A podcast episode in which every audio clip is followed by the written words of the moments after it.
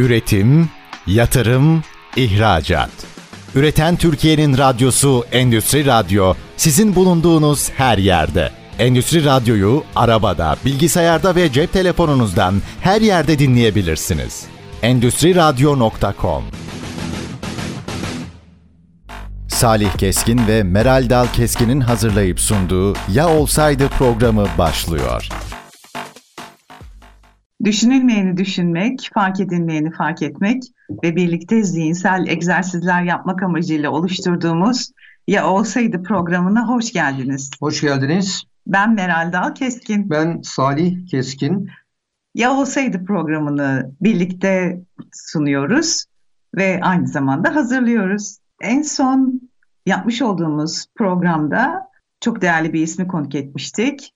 House of Human Koçluk Okulu CEO'su ve Association for Coaching Derneği'nin, Koçluk Derneği'nin başkanı sevgili Umut Ahmet Tarakçı bizimleydi ve koçluk üzerine çok güzel bir e, program yaptık ve aralarda yeni soru cevaplar düzenlemeye başladık. Orada da çok güzel tepkiler alıyoruz. Çok teşekkür ediyoruz siz değerli dinleyicilerimize. Evet Salih geçen hafta sen aramızda yoktun. Şehir dışında bir dizi çalışmanın içerisindeydin. Nasıl geçti? Evet, inovasyon programları yapıyoruz. Numarada biliyorsun. Eğitimler veriyoruz, atölyeler yapıyoruz. Yani firmalar için inovasyon yapıyoruz. Gayet hızlı tabii. Amacımız o firmaların öne geçmesini sağlamak. Ekiplerini topluyoruz, bir yere getiriyoruz. Önce ne olduğunu öğretiyoruz inovasyonun. Ondan sonra da inovasyon belli konu başlıklarında inovasyon yapmaya çalışıyoruz. Ee, dediğim gibi dinamik bir sektörde bulunuyoruz ve her firmanın da tabii ihtiyacı var. Sana şunu belirtmek istiyorum. Şimdi bazı programlarımızda vermiş olduğumuz örneklerle ilgili çok geri dönüş alıyorum. Sen de alıyorsun ayrıca. En son özellikle hani bizim ortakta yazmış olduğumuz Harvard Business Review'de yazmış olduğumuz çok ses getiren bir çalışmamız vardı. İnovasyonun sanatla birlikteliği. Orada örnekler vermiştik.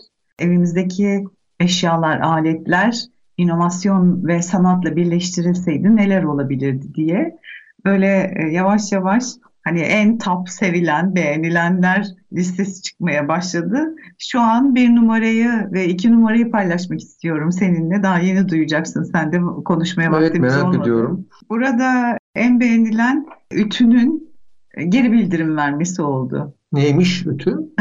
Biliyorsun tabii ki. Burada ütü biliyorsun ütü deneyimi, ütü yapmak herkes için çok motive edici değil. Ve özellikle ütüler dedik ki ütü yapmayı sevmeyenler için teşvik edici cümleler kullanarak ütü yapmayı daha eğlenceli hale getirseydi bu hoş olmaz mıydı? Mesela gömlekleri ütülemeyi bitiriyorsunuz düşünsenize ve ütü diyor ki size her bir gömlek onu harika ütülediğin için sana teşekkür ediyor.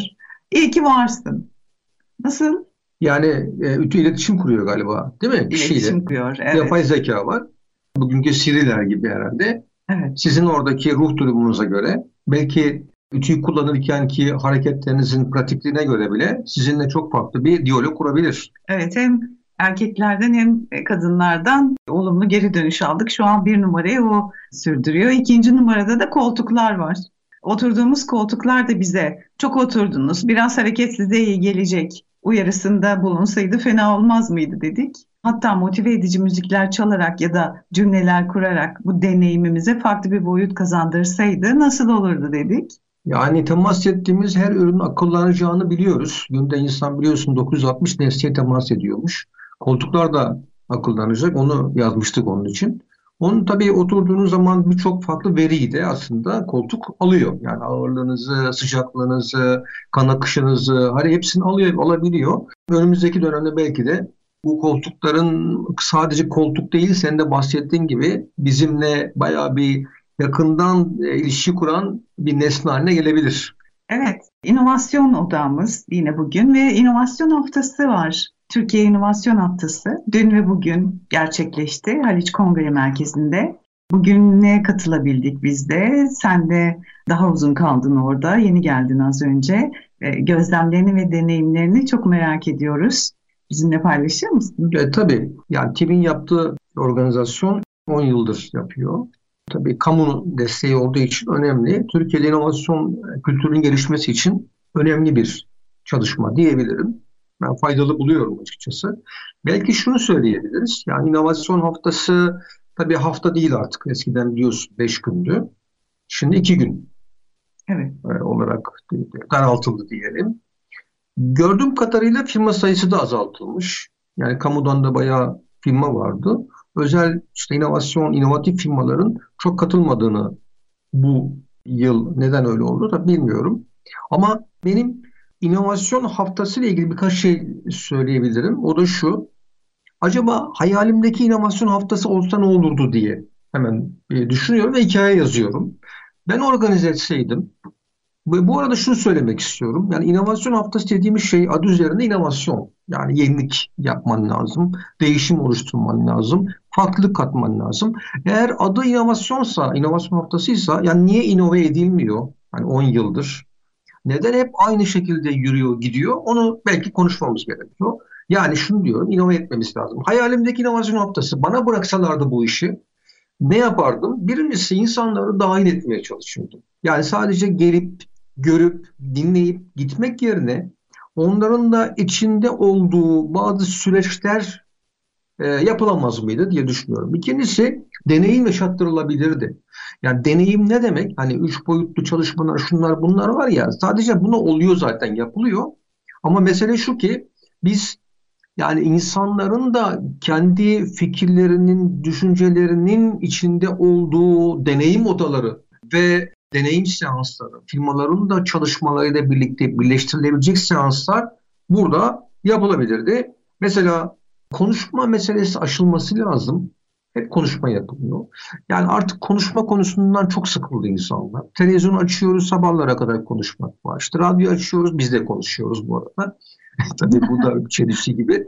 Ama biz en azından şunu söylüyoruz. Yani bu konuşma konusunu efektive edelim. Bu konuşma konusunu daha verimli hale getirelim diyoruz. Mesela sen böyle söyleyince e, inovasyon haftalarına yıllardır katılan da bir katılımcı olarak acaba katılımcılar mı konuşsaydı? Güzel. Şimdi şunu söylüyorum. Mesela firmaların mühendisleriyle startupların, startuplar bugün çok. Yani üniversitelerin bünyelerinde ekosistemlerde var, farklı ekosistemlerde startuplar var. Yani bağımsız olarak da bulunabilir. Onlar bir araya getirilebilir ve dolayısıyla onların tecrübeleri yani iş dünyasının tecrübesiyle dışarıdaki daha rahat sivil startupların tecrübeleri eşleştirilebilirdi. Yani bu seanslar orada yap, yap, yapılabilirdi. Biliyorsun çarpışma seansları düzenliyorum ben okulda, evet. kendi okulumda. Bu çarpışmalar yapılabilirdi. Ayrıca saçmalama seansları, e bunu biz yaptık seninle pandemide. E, oldukça da dikkat çekti, ilgi çekti aslında. Saçmalama seansı rahat konuşmak, zihnimizi özgürleştirmeyi temel alıyor. Bu anlamda birkaç şey daha söyleyeceğim. Örnek veriyorum bir ürün ortaya konurdu. Bu ürünle ilgili oraya gelenlerin hepsi fikirlerini dijital olarak yazardı. Evet. E, biliyorsun 3000 fikir bir büyük inovasyon ortaya çıkartıyor. 100 fikirden bir tanesi küçük inovasyona dönüyor. Dolayısıyla oraya binlerce insan geldiğine göre her bir e, gelenin zihninde bir fikri olduğuna göre neden her gelenin fikirlerini al, aldığımız bir dijital orada platform olmasın yani diye düşünüyorum. Ve şu var tabii konuşmaların birkaç tanesini dinledim. Yani yabancılar da var konuşanlar. Yani internette çok rahat bulabileceğimiz e, düşüncelerin, fikirlerin orada anlatılmasını açıkçası ben inovasyon haftasına uygun görmüyorum. Yani biz eğer konuşanın fikirlerini çok rahat bir yerlerde karşı, karşılaşıyorsak, bulabiliyorsak o inovasyon haftasında çarpıcı bir konuşma olmaz. Bunu söyleyebilirim yani. Evet daha çok e, yine hani bir belki eleştiri olarak algılanacak ama biraz kendilerinin satışını ya da kendi ürünlerinin satışı biraz fazla kaçmış gibi geldi bana. Çok ticari bir bakış açısı evet. var. Onu onu gözlemliyoruz. Ama öyle olmamalı. Yani açıkçası inovasyon haftasında inovasyon belki şenliği olmalı ama aynı zamanda da mesela İstanbul'a gelemeyenler var. Şimdi İstanbul'a gelemeyenlerin neden üç boyutlu gözlüklerle orada dolaşabilmesi imkanı sağlanmıyor? Öyle değil mi yani? Evet. Yani Isparta'daki üniversiteli gençler kendi okullarında üç boyutlu gözlükle girsinler. Yapması gereken şey sadece bu fuarın üç boyutlu oradaki hologramik yazılımların yapılması. Bunlar bir hafta on günde yapılabilecek işler açıkçası. Türkiye'nin her yerinden gezilebilir değil mi?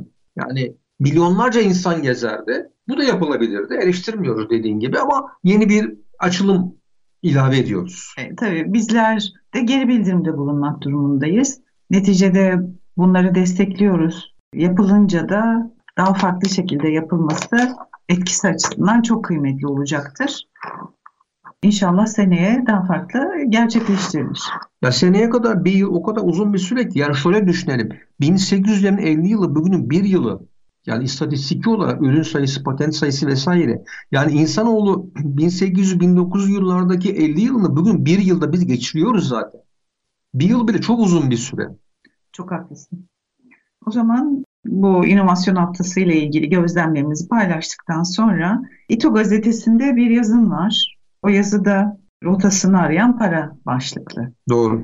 Şimdi tabii bizim gibi ülkelerde paranın kullanımı değil ana meselemiz ama biraz da baktığımızda paradan para kazanma daha çok olduğunu görüyoruz. Doğal olarak kısa, orta ve uzun vadeli yatırım şeklinde değerlendirdiğimizde yine bu yatırımların paradan para kazanmak yönünde olduğunu gözlemliyoruz. Ve sen de diyorsun ki rotasını arayan para. Peki bu rotasını arayan para e, hangi rotayı izlemeli? Yazı yeni çıktı. Rotasını arayan paradan aslında bu yazı yazarken şunu düşünmüştüm. Çeşitli para analizleri yapılıyor ya. Yani parası olanlar için tabii bu. Türkiye'nin böyle bir paradoksu da var. Yani çoğu platformlarda parayı nerede kullanalım, yani nasıl değerlendirelim diye düşünülürken bir, bir kesimde ay başını getiremiyor. Evet. Yani böyle bir paradoks da var. E, o açıdan tabii üzücü. Ama diyorum ki bir de hakikaten nereye gideceğini sürekli tasarlamak isteyen de bir para var. Tabii bu arada belirtmemiz gerekir. Biz şu anda rotasını arayan parada herhangi bir tavsiyede bulunmuyoruz. Bir saptama yapıyoruz sadece. Bir yere bağlayacağız. Ama şuraya gelmek istiyorum. Para kazançlı bir rota arar. Kazanç ne demek? Kazanç dediğimiz şey aslında mevcut piyasa getirisinin üzerinde olmasıdır. Buna böyle bakıyor yatırımcı olarak baktığımızda. E, biraz paranız varsa siz öyle bakarsınız yani. Şimdi ben diyorum ki gelişmiş ülkeler bu işi nasıl yapıyor? Mesela gidin yani dünyanın herhangi bir yerinde mevduat faizleri zaten çok düşük. Enflasyonun üzerinde falan değil. Dolayısıyla orada altın da çok öyle patlamıyor. E, enflasyon borsada bir spekülasyon zaten e, olmaz. E, dünyanın gelişmiş ülkelerinde. Şimdi parayı daha kazançlı hale getirmek için aslında ürün ve hizmetlerin bir sonraki evresini oluşturma dediğimiz yani yenilikçi alanlara parayı aktarıyorlar. Hmm. Örnek veriyorum. Şimdi birkaç şey. Mesela dijital oyunların kokusunun alınması artık mümkün hale gelecek. Bu bir startup ekono ekosistem içerisinde gerçekleşti. Şimdi devletin aslında son bir, bir buçuk ay içerisinde yeni bir düzenlemesi var. Bu düzenlemede şu var yani normalde ARGE desteklerinin yüzde ikisini değil gidin startuplara verin diyor. Bu çok önemli aslında e, regülasyon onu söyleyeyim. Bunlar çok geç kalınmış şeyler. Ama bugün de olması bence hani geç kalınmış ama bugün var. Bu çok güzel. Hatta şöyle bir şey vardı Türkiye'de düzenleme, regülasyon var. O da şuydu. 250 bin liraya kadar siz firma olarak, bunu çoğu yaptı firmalar. Verginizi bir startup'a ortak olarak yani bir fikri olan birine ortak olarak o parayı veriyorsunuz, ortak oluyorsunuz, verginizden düşüyorsunuz. Yani normalde vergi ödeyeceksiniz ya. Evet. Oraya verince vergi ödemiyorsunuz mesela. Bu regülasyon var. Çok bilinmiyor. Tabii tabii var. Yani yüzlerce firma buna yararlandı bu arada. Şimdi dünyada bunlar yapılıyor. Yani mesela sizin iyi fikirleri gidip para yatırıyorsunuz. O fikir 20 misli büyüyor. O zaman diyorsun ki normalde biz hani bunu melek yatırımcıdan bekliyoruz. Ama melek yatırımcıya gitmeden aslında her kurum bir startup'ı destekleyebilir ve orada çeşitli avantajlardan da faydalanabilir ve ülkemiz de bunu yapabilir. Doğru mu? Evet çok doğru. Yani istersen aradan sonra biraz anlatayım. O zaman kısa bir ara veriyoruz. Aradan sonra yine birlikteyiz. Üretim, yatırım, ihracat. Üreten Türkiye'nin radyosu Endüstri Radyo sizin bulunduğunuz her yerde. Endüstri Radyo'yu arabada, bilgisayarda ve cep telefonunuzdan her yerde dinleyebilirsiniz.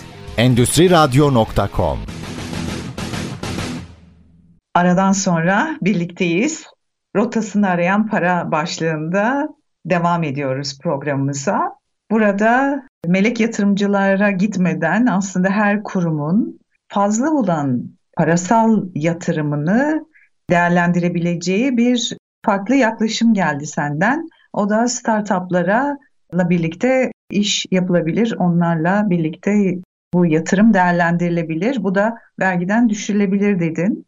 İlave olarak neler Tabii söylersin? sadece o vergiden düşürme meselesi ayrı. O 250 bin liraya kadar bunlar oluyor. Ama onun dışında firmalarımız para kazanıyorlar şu anda. Çok karlı değil tabii ki. Ama o kadar hani sirkülasyon falan var ki ekonomide. Ekonomi büyüyor sürekli.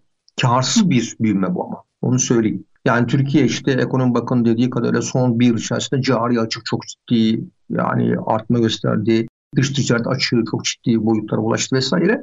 Yani büyük bir hareketlilik var ekonomide. Şimdi mesele bunu bizim katma değerli hale getirmemiz meselesi.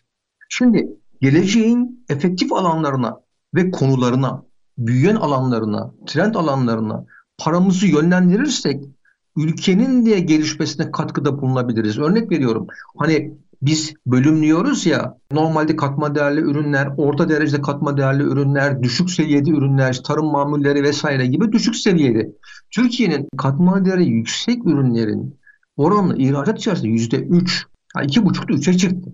Yani bu oranı Güney Kore'de yüzde 40-42'lerde, Almanya'da yüzde 38'lerde, Amerika'da yüzde 37'lerde 40'lara çıkıyor. Şunu demek istiyorum yani Amerikan ekonomisi sattığı ürünlerin yüzde 40'ı çok kar yüksek ürünler. Yani şunu diyorsun değil mi? Bizler daha zahmetsiz bir şekilde paradan para kazanmanın yollarını ararken aslında diğer ülkeler, ilerlemiş ülkeler geleceğin efektif alanlarını ve konularını ortaya çıkararak paralarını daha yüksek katma değerli hale getirme yarışında. Bununla mücadele Tabii. ediyorlar. Şimdi burada dedim ya firmalar para ellerinde paraları var. Bu paraları bir yere aktarmak istiyorlar. Kendi işlerini aktardıkları zaman kar çok yüksek gelmediği için ister istemez ne oluyor biliyor musun? Bir de ekonomide belirsizlik var ya. Gidiyor mesela riski düşük işlere, inşaat. Yani bugün firmaların çok büyük kısmı bir şekilde inşaata giriyor farkındaysan. Niye giriyor? Çünkü ekonomideki belirsizlik ister istemez karları düşük olduğu için yarın bir ekonomide bir, bir çalkantı olduğu zaman yani inşaata girdiği zaman inşaattaki şey risk daha düşük. Haliyle. Tabii e, burada da yine konumuz inovasyon. Yani inovasyon sistemlerine ihtiyacımız var öyle değil mi? Neticede çünkü az önce bir örnek verdin. İşte dijital oyunların e, kokusunun alınmasını sağlayacak sanal gerçeklik cihazı gerçekleştirildi diye. Bu cihazı bir startup destek olmadan gerçekleştiremezdi. Ama destekleyen kurum ve kuruluşlar olduğu için bu startup bunu şu an tüm dünyaya satar hale geliyor ve katma değerli bir durum olduğu için bir anda e, kazancı da çok yüksek oluyor. Başka örnekler verebilir Tabii. misin? Yani şimdi mesela bilim dünyasında tabii bunlar hep bir e, silikon vadisi mantığıyla da oluyor. Ne oldu? Silikon vadilerinde beyin taramalarını kullanarak insanların düşündüğü kelimeleri, cümleleri deşifre eden bir yazılım üretildi. Yani senin ne düşündüğünü biz A4'de yazı olarak alabiliyoruz artık. Çok tehlikeli de bir şey aslında hmm. bir açıdan baktığınızda. Ama galiba bunların güvenlik tedbirleri alınacak. Şimdi bakın dünya neyle uğraşıyor? Aslında hani bizler konuştuğumuz konulara ülkede bakın. Mesela yine söylüyorum işte City Üniversitesi'nde Hong Kong'da bir ekip dokunma hissini normalde bir işleme sistemi gibi ortaya koyabilecek. Ne demek istiyorum? Sen burada dokunduğun domatesin hissini ben Japonya'daki bir insan bunu hissedecek. Bu yapıldı. Şimdi dedim ya bunlar hayatımıza girecek ya. Örnek veriyorum. Bu şeyi eğitimlerde hep anlatırım ben. Mesela işte yurt dışında bir firma çeviri sistemi geliştirdi. Gerçi Meta da bunu yaptı ama bu şöyleydi. Yani iki tane kulaklık var. Bir tanesi kulaklık ben alıyorum. Bir tane sana veriyorum. Programı açıyoruz. Ben Türkçe konuşuyorum. Sen İngilizce dinliyorsun. Sen İngilizce konuş. Ben Türkçe dinliyorum. Şimdi şöyle bakalım. Yani bu piyasaya girdiği zaman yani milyonlarca insan bundan almak isteyecek mi? Almak isteyecek. isteyecek. Niye? Çünkü dil eğitimine yani gerek kalmıyor. Anlaşma zorluğu ortadan kalkıyor vesaire. Yani bir dil bir lisan bir insan diyoruz ya öyle bir büyüklük yaratıyor ki öyle büyük bir ekonomi yaratıyor ki yani milyonlarca insan satın alıyor. Şimdi bu büyük bir değer. Bak bu ülkenin değeri. Türkiye'de peki bunu yapabilecek kapasite insanlar yok mu? Milyonlarca genç var. Buna emin ol. Çok startup var ekosistemde. Bunların bir şekilde normalde piyasadaki firmaların paralarıyla eşleştirilmesi, birleştirilmesi gerekiyor. Kesinlikle katılıyorum. Çok orijinal yorumlar, fikirler. Başka neler var? Evet. Yine üniversite öğrenciler diyabet hastaları için akıllı insülin kalemi tasarladı. Yani kalem işte biliyorsun normalde iğne vuruluyor. işte kan alıyorsun. Onu cihaz şekeri ölçüyor vesaire. Ona gerek yok. Dokunuyorsun. Sana bütün şeyi sistemin veriyor. İşte kolesterolünü onu veriyor, bunu veriyor. Bütün değerleri veriyor. Yani şöyle düşün. Japonya'da aslında normalde mobil hastane, akıl hastaneler icat edildi. Çok küçük. içine giriyorsun. Elini uzatıyorsun. Sana bütün check-up gibi değerlerini veriyor. Yani hastaneye git, kan alsınlar hiç gerek yok. Şimdi bunlar o kadar yani o insanların üzerinde e, durduğu zemin, bilgi, know-how o kadar gelişti ki. Dolayısıyla bunun üzerine şu anda e, her gün yeni bir bilgi e, konulabiliyor. Türkiye'de de hep söylediğim şey bu. Yine baktığımızda alkolün jet yakıtına dönüştürmek için büyük bir devasa rafineri inşa edildi. Şimdi bu yani açıkçası oradaki enerji giderlerimizin çok farklı bir yöne doğru seyretmesi mümkün olabilir. Lityum pilleri alternatif olması dolayısıyla ağaçlardan biyopiller geliştirildi mesela. Şimdi pil biliyorsun doğayı çok zarar veren e, bir üründür. Dolayısıyla ağaçlardan biyopillerin geliştirilmesi aslında o sektör için bir devrim. Bu yapılı da patentleri alındı piyasaya çıkartılacak onu bekliyor yani. Şimdi bakın bu yurt dışında yapılan işler. Bir yerde birileri çalışıyor değil mi? Yani birileri bunun için çalışıyor. Mesela hava taksi girişimi lisans aldı ve önümüzdeki birkaç yıl içerisinde elektrikli, dört koltuklu hava e, taksisi havada uçacak. Şimdi biz daha normal araba yapıyoruz. Tabii bu da çok önemli bir şey. Ama bakın yani hava taksitler lisanslarını aldılar. Dolayısıyla yani dünya nereye doğru gidiyor? Bunu iyi trendlere yakalayıp oraya doğru da yatırımımızı geliştirmemiz lazım. Madem araba yaptı onu da uçan arabaya nasıl eviririz? Öyle değil mi? Bir sonraki aşaması ne olabilir? Bunu tasarlamamız, bunun üzerinde konuşmamız lazım. Evet, şimdi şey söyleyeceğim sana. En son e, çalışmaya başladığımız şirkette farklı bir uygulama var. Belki örnek model olması için paylaşabiliriz.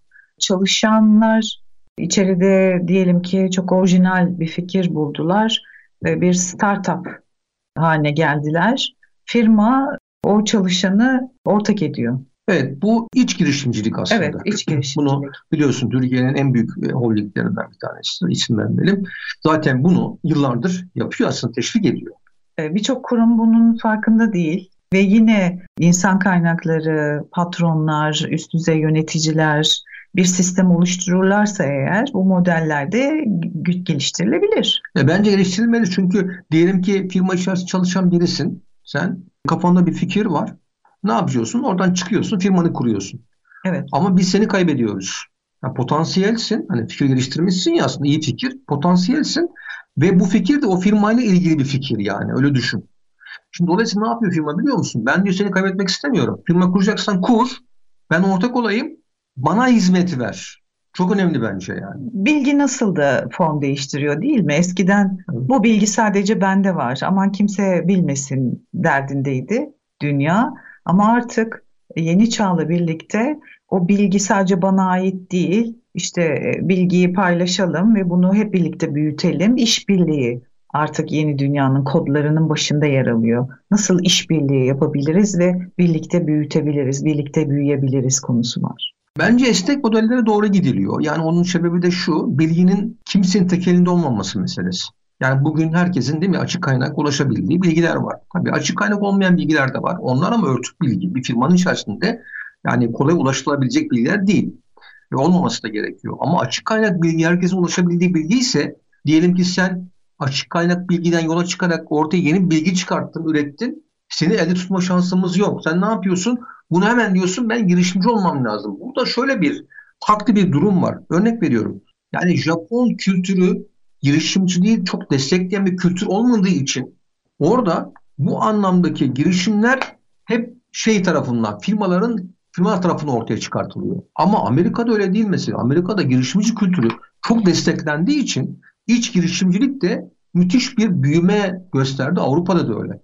Ama Amerika bu işin öncülüğünü yapıyor. Onu söyleyeyim. E, o zaman e, rotasını arayan para için en doğru seçenek ne diyorsun? Evet, ben diyorum ki bugün önümüzdeki trend olan konulara, büyüyen alanlara dönük eğer fikirleri olan insanlarla bir araya gelip de bunları desteklenirse, efektife edilirse, yatırım yapılırsa gerçekten hem ülke ekonomisi bundan çok ciddi bir nemalanacak, katma değer kazanacak hem de girişimcilerimiz bu anlamda büyüme şansını yakalayacaklar. Çok güzel destekliyorum ben de. Peki sen özellikle inovasyon, yaratıcılık ve yenilikçilik konusunda çalışan bir uzmansın, e, duayensin. Altı tane kitabın var ve bu konuda e, sürekli makaleler yazıyorsun, içerik üretiyorsun ve hep firmalarda çalışmalar yapıyorsun. Senin de hep söylediğin gibi hani yüz fikirden bir tanesi ticarileşiyor diyorsun. Onu görüyoruz. Bir de tabii büyük inovasyonlar var. Üç bir fikirden bir tanesi bu harekete geçiyor. E şimdi biz biraz hani hızlı seviyoruz, kısa sürede olsun diyoruz. E 100 fikri topladık, bir tanesi gerçekleşti, 99 tanesi çöp oldu. 3000 tane fikir toplayana kadar baya bir mücadele etmiştik. Bir tanesi ticarileşti. E, 2999 tanesi ne oldu? Boşa gitmiş oldu. Biraz sanki hani bakış açımızı da değiştirmemiz gerekiyor, beklentilerimizi değiştirmemiz gerekiyor. Daha farklı bir düşünce yapısına girmemiz de gerekiyor. Neler söylersin? Ya, düne kadar tarihte mucitler vardı, yani buluşçular vardı diyelim. Bugün mucitlere, buluşçular yerini ekiplere bıraktılar. Artık ekip bunları buluyor. Yani buluşçular artık yok diyelim ki. Belki bir buluşçular bir yerlerde duruyor yine. Ama artık ARGE takımları, inovasyon sistemleri bu fikirleri ortaya çıkartıyor. Buradaki metodoloji de senin dediğin gibi yani belli bir sayıya ulaşmalısın ki e, o sayı sana şeyi getirsin, ortaya çıkarsın. E, hiç e, kolay da bir süreç değil gibi. Yani bu kadar kolay mı 99 fikri bulmak, 2999 tane fikri bulmak? Yani periyot gerekir. Benim önerim bir inovasyon takımının kurumda 100 kişide 5 kişidir bu. Yaklaşık olarak 5-6 kişidir. Karışık departmanlardır. Haftada en az 3 saat belli konu başlıklarının toplanması gerekir. Yani bir firmanın haftada 2 saat 3 saati bunlara e, bir fırsat olarak tanıması gerekir. E tabii belli bir teşvik sistemleri de lazım. Yani bunlar mesai içerisinde başka konu için buraya geldikleri için teşvik edilmeleri gerekir. İçerideki bu anlamdaki en yatkın insanlar bulunacak ve dolayısıyla bunlara koştuk mantığında inovatif fikirlerin havuza dökülmesi sağlanacak. Haftada bir 10-20 fikir dökülse 2 ayda 100 fikir buluruz. 100 fikirden sonra fizibilite edilecek bunlar ama fizibilite ekibi burası önemli bir nokta. Başka bir ekip olacak. Yani aynı ekip olmayacak. Çünkü firmanın kendi kısıtlarına göre bunlar veya piyasanın kısıtlarına göre ayıklanacak. Bunu çok bütçeler lazım. Yani 99 tane fikir ayıklayabileceğimiz, fizibilite edebileceğimiz deneme bütçelerine ihtiyacımız var. Ya burada konuştuk. Silikon vadlerinin milyarlarca dolarlık çöp bütçeleri var. Yani bir firmanın da çöp bütçesi, deneme bütçesi olmalı. Yani şöyle düşünün, bir laboratuvar mantığı içerisinde baktığımızda bir şeyi deneyerek buluyoruz öyle değil mi? Yani bir kere deniyorsun olmuyor, iki defa deniyorsun olmuyor. E burada bir masraf var. Yani harcıyoruz yani oradaki ham madde gidiyor, o gidiyor, bu gidiyor, eleman eleman zamanı hepsi maliyet yani. Eminim şu an bizi dinleyen dinleyicilerimiz özellikle e, üst düzey ve orta düzey yöneticilerse eğer şöyle diyordur. Hocam biz daha normal bütçeyi geçirtemiyoruz değil, çöp bütçeyi nasıl geçireceğiz? O zaman da işte yapılması gereken şey elimizin kısıtlı imkanlarla kendi varlığımızı sürdürmek oluyor. Öyle olmuyor mu? Yani bugün firmaların büyük çoğunluğu ancak kendi yaşam mücadelelerini vermiyorlar mı? Öyle oluyor. Kesinlikle. Ee, kısa bir ara verelim. Aradan sonra yine konumuza devam edeceğiz. Üretim, yatırım, ihracat. Üreten Türkiye'nin radyosu Endüstri Radyo sizin bulunduğunuz her yerde. Endüstri Radyo'yu arabada, bilgisayarda ve cep telefonunuzdan her yerde dinleyebilirsiniz. Endüstri Radyo.com Aradan sonra birlikteyiz. Ya olsaydı programına devam ediyoruz. Ben Meral Dal Keskin. Ben Salih Keskin. Bir önceki arada 100 tane fikrin bir tanesinin ticarileşeceğinden bahsetmiştik. Buna küçük inovasyon diyorduk. Büyük inovasyonları oluşturabilmek için de 3000 tane fikri e, toplamak gerekiyor ki bir tanesi ticarileşiyor. Bize istatistik veriler bunu söylüyor. Peki acaba bunun hani değerini nasıl tespit edebiliriz? Bunun değerini yani çok basit anlatacağım anlaşılması için. Örnek veriyorum. Bir kilogramlık ürünler üzerinden gidelim. Şimdi bir kilogram kazak. Tamam. Bildiğimiz kazak. Markasız kazak olsun bu. Bunun fiyatı 450 lira. İki kazak yapıyor bu arada aşağı yukarı. Şimdi bir kilogram. Bir kilogram cep telefonu 5 tane yapıyor bu arada. Ne kadardır sence? Ya ortalama hani 60 bin lira. 50 bin lira. Tamam. Diyelim. Tabii yükseği de var, düşük de var, ortalama. Ve bir kilogram komponent, komponent dediğimiz şey elektronik parçalar aslında. Ya, evet, en son e, hani ortalaması herhalde 90 bin lira civarındaydı ama. Yani 100 bin biraz geçiyor bir kilogram. Tabii bir kilogram bir de TürkSat uydu var. Biliyorsun işte geçen sene 2021 yılında biz Japonlara yaptırmıştık bunu. Uçurduk. Şu anda yukarıda bize veri sağlıyor. Bizi dinliyor olabilir. Bunun kilogramı ne kadardır? Hani milyonu geçiyordu. 75 bin dolar yani 1 milyon 200 bin civarı bir rakam. Yani şöyle bakalım. Hepsi 1 kilogram. Burada en iyi, Türkiye'nin en iyi olduğu yer neresi? Kazak. Kazak. Yani cep telefonunda yani çok yokuz. Komponentleri dışarıdan alıyoruz. E, komponentte zaten biz fazla yokuz. E, Çin'den alıyoruz daha çok. Ve Türksat uyduyu zaten biz yapamıyoruz. Çok yüksek bir teknoloji olduğu için. Yani düşünebiliyor musun? Hepsi 1 kilogram. Ve dolayısıyla yani bir cep telefonunu yapan ülkenin kazandığı para 1 kilogramda 50 bin lirayken biz 1 kilogram kazaktan 450 lira kazanıyoruz. Ha tabii Türkiye makine de yapıyor ayrı. Ama makinenin yine dijital sistemlerini, komponentlerini yine biz yapmıyoruz. Yani aslında en pahalı parçaları biz yapamıyoruz. Çünkü bunun için oldukça spesiyel teknolojiler hani gerekiyor, yatırımlar gerekiyor.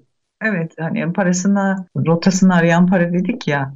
E çünkü geçmişte bu daha katma değerli işlere yatırımımızı yapmadık. Ya yapmadık çünkü konuşuyoruz ya rahat para kazanma meselesi var ya biraz.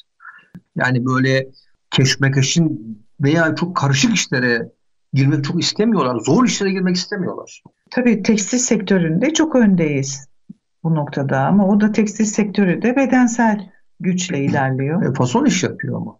Mesela şimdi kazak dedik ya 450 lira. Peki soruyorum bu markasız kazak. Peki markalı kazak Marka olan bir kazak ne kadardır? İki tanesi. Tabii fiyatlar aralığı çok yüksek ama geçen gün Ortalama. Baktım, hani bir de yılbaşı geliyor artık hani hediyeler ne durumda diye. 10 bin liraları da gördüm mesela. Ortalaması 1500 lira. Yani biz 450 lira kilogramda kazanıyorduk markasız kazakta. Markalı kazak yani tabii ki 10 bin de vardır. Daha da pahalı vardır ama ortalama 1500 lira. Peki soruyorum markalı kazaklar daha çok ürünlerini kendileri mi üretiyorlar? E, biz Türkiye üretiyor. Daha çok Türkiye biliyorsun gittik o firmalara. Yani evet, daha çok Türkiye üretiyor. Şimdi bak biz üretiyoruz. Peki o firmalar üretmeden evvel bir şey yapıyor. Ne yapıyor? Bir, pazarlama yapıyor. İki, müşteri algısı oluşturuyor. Üç, tasarım yapıyor. Dört, piyasada bunların işte tanıtımın, müşterinin yani oradaki ilişkileri nasıl yöneteceği üzerine çalışmalar yapıyor. Trendleri oluşturuyor. Moda akımları oluşturuyor. Şimdi Türkiye burada yok çok fazla. Ya buraya girmemiş. Girebilirdi de aslında. Türkiye nerede iyi olmak istemiş? Üretimde iyi olmak istemiş. Tamam bu da güzel bir şey. Altyapımız çok uygun buna. İşçiliğimiz de dünyada hakikaten elle gösterecek bir işçiliğimiz var. Fakat markalı ürünleri çıkartma noktasında çok fazla buraya kafa yormamışız açıkçası. E, hala bu şey sektörü devam ediyor açık. Peki dünya markalarının izlediği bir proses var bizimkinden farklı o zaman. Şimdi dünya firmaları belki son 20 yıl içerisinde üretimden yani dünyanın daha çok ilerlemiş tırnak içinde ülkeleri diyelim bize göre biz geçiş ekonomisiyiz bu arada. Dolayısıyla o ülkeler üretimlerini bizim gibi ülkelere kaydırdılar. Hı hı. Ve dolayısıyla argeleri kendileri yapıyor. Ben mesela isim vermeyeceğim iyi bir koltuk üreticisi firmanın işte Bursa'daki lokasyonunda eğitimler veriyoruz argelerine. Mesela diyorlar ki işte yurt dışında yapılıyor ARGE, inovasyon biz geri biz sadece çizimlerini yapıyoruz.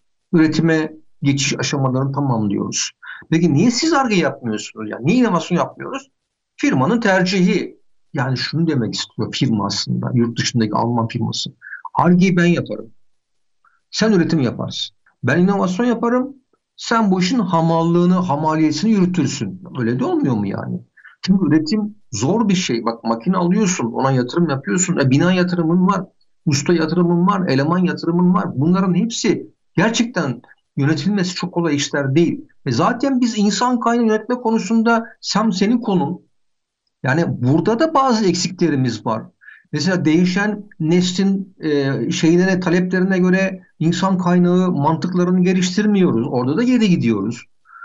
Hem üretimde şey yapıyoruz, ısrar ediyoruz ama oradaki insan kaynağını yönetme, finansı yönetilmesi konuştuk işte rotası arayan para dedik. Finans yönetiminde de o kadar e, gerçekten modern işletme mantığına göre davranmıyoruz vesaire. Evet e, çok haklısın. Özellikle kurumlarda da bir numarada çıkan şey sen de ben de hem ortak çalışmalarda hem bireysel yaptığımız çalışmalardaki gözlemimiz iletişim ve ilişki yönetimi konusundaki gelişme ihtiyacımız. Bu e, çalışanlarla iletişimimiz problemli. Bu tabii ki yansıyor müşteriye.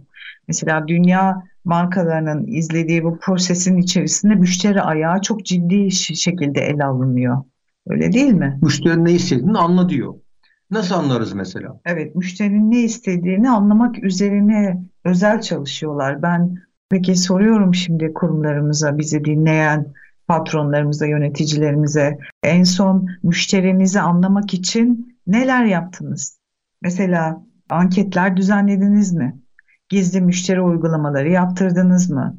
Örnek veriyorum bir e, ürünle ilgili ya da hizmetle ilgili gerçek müşteriyi çağırıp onunla konuştunuz mu? Hiç zannetmiyorum. Duymuyorum en azından. Ben duymuyorum. Sen duyuyor musun? Yani çok duymuyoruz. Onun sebebi de bak dedim ya karlı işten yapmadığımız için böyle. Hani çok para kazanmadığımız için ayrıca müşteriyi dinlemek gibi bir lüksümüz, yani onu lüks olarak görüyoruz zaten. Hazır konuyu da açmışken kendi deneyimimi de paylaşmak Tabii. isterim. Evde kullanmış olduğum mesela elektrik süpürgesiyle başım hmm. dertte. Yani? Ve yine hani bilinen bir marka ergonomisiyle bir kadının ergonomisi örtüşmüyor. Görüntü harika.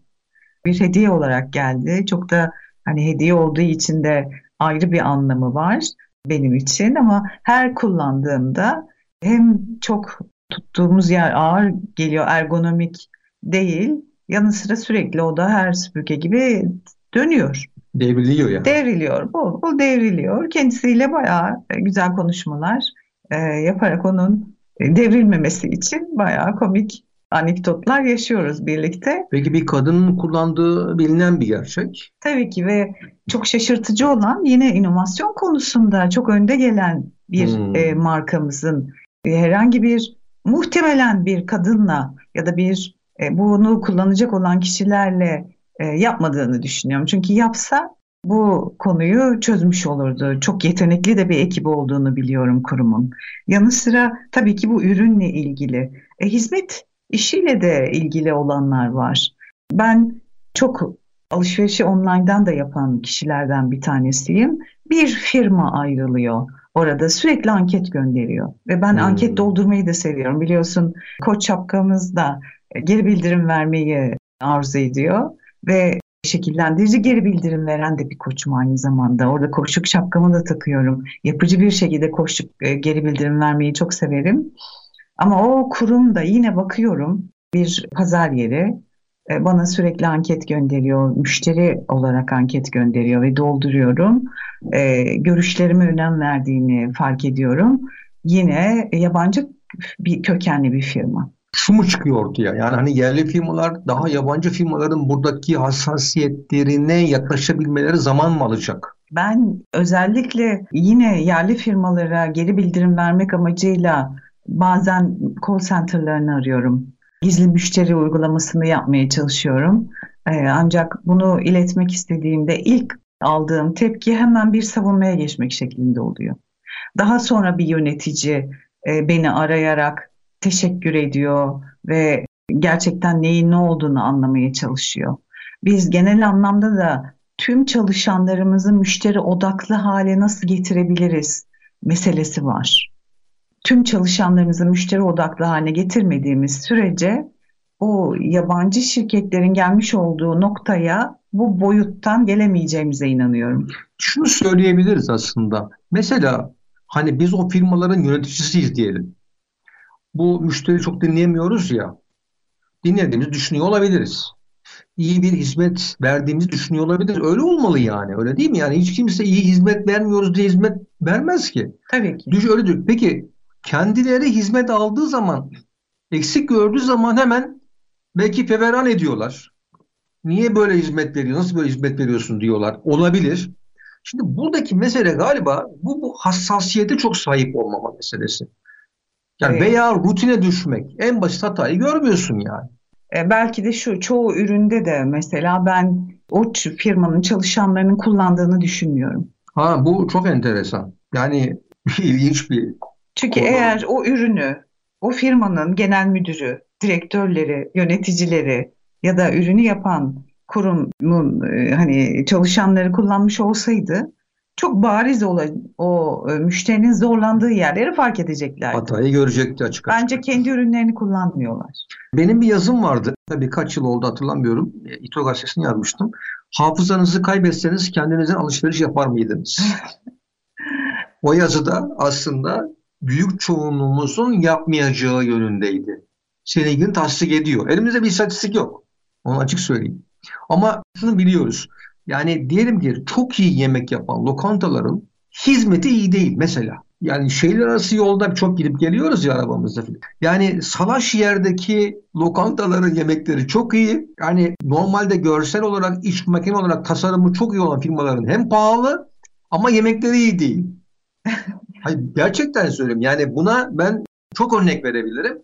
Hani derler ya şehirler arası yolda kamyonlar nerede duruyorsa evet. orada dur yemek ye çünkü hani hayal kırıklığına uğramazsın. Ya bunu çok denedim.